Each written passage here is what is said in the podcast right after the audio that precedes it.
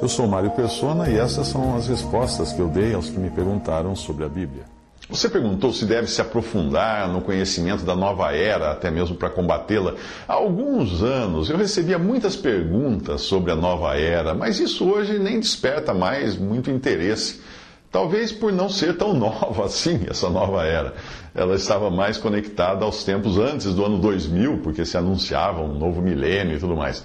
Ah, esse movimento, se a gente pode chamar assim, não é uma religião, mas todo um conjunto de religiões, ideias, filosofias, músicas, artes, dietas e outras atividades que estão caminhando juntas na propagação da crença de que a presente era está terminando para dar início a uma nova era.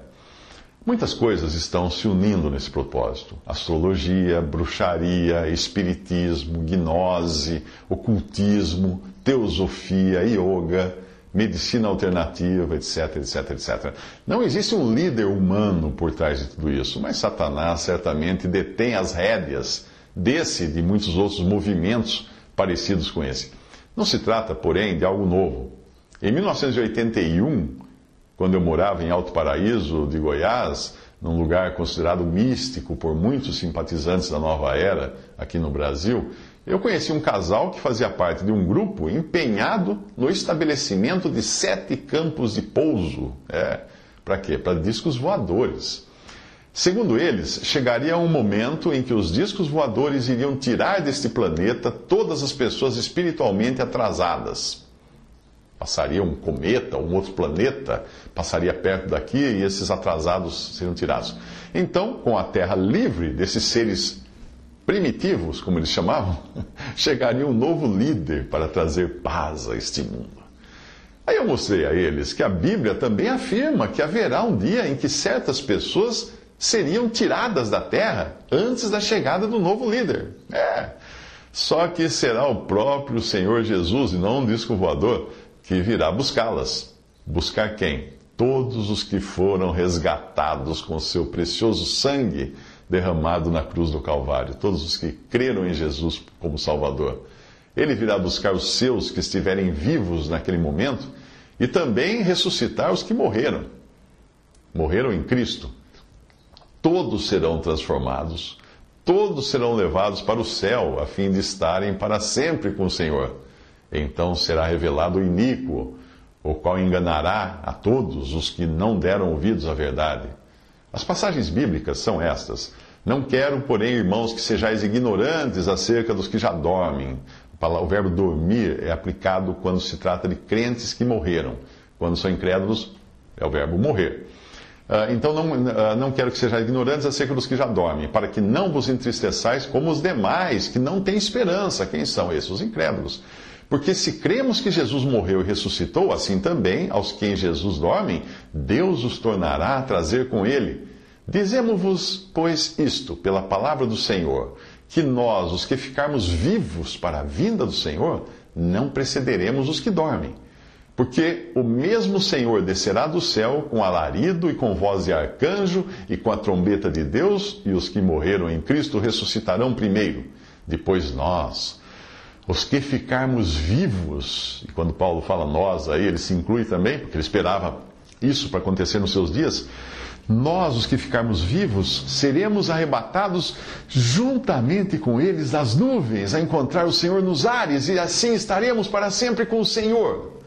Portanto, consolai-vos uns aos outros com essas palavras. 1 Tessalonicenses 4, de 13 a 18. Se você crê no Senhor Jesus Cristo, você fica emocionado em só pensar nisso que pode acontecer a qualquer momento.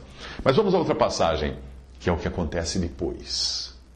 Agora vós sabeis o que o detém, o que detém o homem maligno, o líder que tantos esperam por aí, para que a seu próprio tempo seja manifestado, porque já o mistério da injustiça opera somente a um que agora resiste, até que do meio seja tirado. E eu creio que este um que resiste é o Espírito Santo. E então será revelado o iníquo, a quem o Senhor desfará pelo assopro da sua boca e aniquilará pelo esplendor da sua vinda. A esse cuja vinda é segundo a eficácia de Satanás, com todo o poder e sinais e prodígios de mentira, e com todo o engano da injustiça para os que perecem Por quê? Porque não receberam o amor da verdade para se salvarem. E agora presta atenção nisso, e agora vai falar dos que foram deixados para trás no arrebatamento. E por isso Deus lhes enviará a operação do erro. O erro vai operar neles. Para que creiam a mentira, para que sejam julgados todos os que não creram a verdade e antes tiveram prazer na iniquidade. 2 Tessalonicenses 6, 2, versículos 6 ao 12. Isso quer dizer que quem ficar no mundo depois do arrebatamento da igreja e já ouviu o evangelho da graça de Deus e rejeitou, vai crer na mentira do anticristo. Neste final de tempos, o diabo está trabalhando arduamente a fim de preparar mentes e corações daqueles que não creem na verdade, a fim de que recebam a mentira. Todavia, é importante nós entendermos que enquanto a palavra de Deus nos alerta para a existência do mal, ela nunca sugere que nós devamos nos ocupar com o mal. Nós não temos que nos aprofundar no conhecimento das doutrinas e práticas demoníacas ou da nova era para estarmos preparados para combatê-las. E nem temos que, nos de, que brigar com esses que creem nessas coisas. Deixa eles. Uh, a maneira de nós nos defendermos não é das pessoas mas estarmos preparados com a armadura de Deus para os ataques do inimigo, que é Satanás. Vamos ver os versículos agora. E não comuniqueis com as obras infrutuosas das trevas, ou seja, não tenha comunhão com as coisas das trevas, mas antes condenai-as, porque o que eles fazem oculto, até dizê-lo, é torpe. Efésios 5, de 11 a 12. Revestivos de toda a armadura de Deus para que possais estar firmes contra as astutas ciladas do diabo, em Efésios 6, 11. Agora repare que é de Deus a armadura, não do inimigo. A armadura com a qual nós devemos estar vestidos para podermos resistir às astutas ciladas do diabo é a armadura de Deus.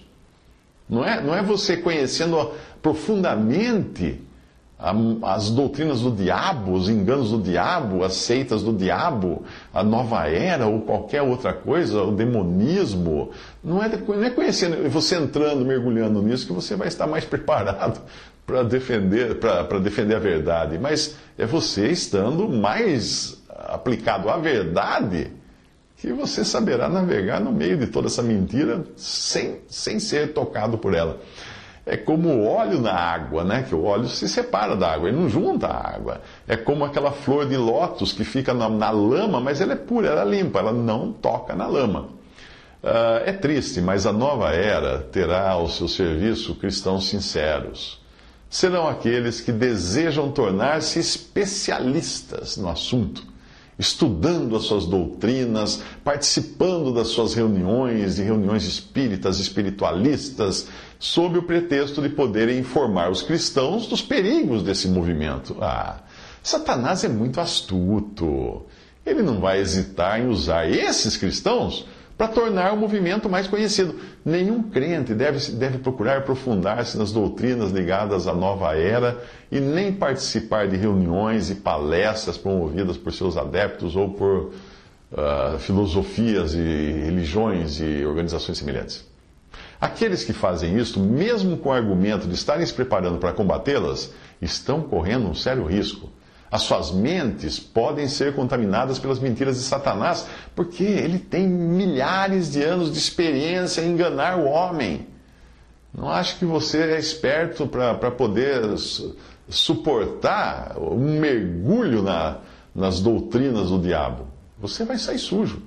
Não seja tolo em se achar capaz de entrar nos domínios das trevas sem ser influenciado de alguma forma por elas.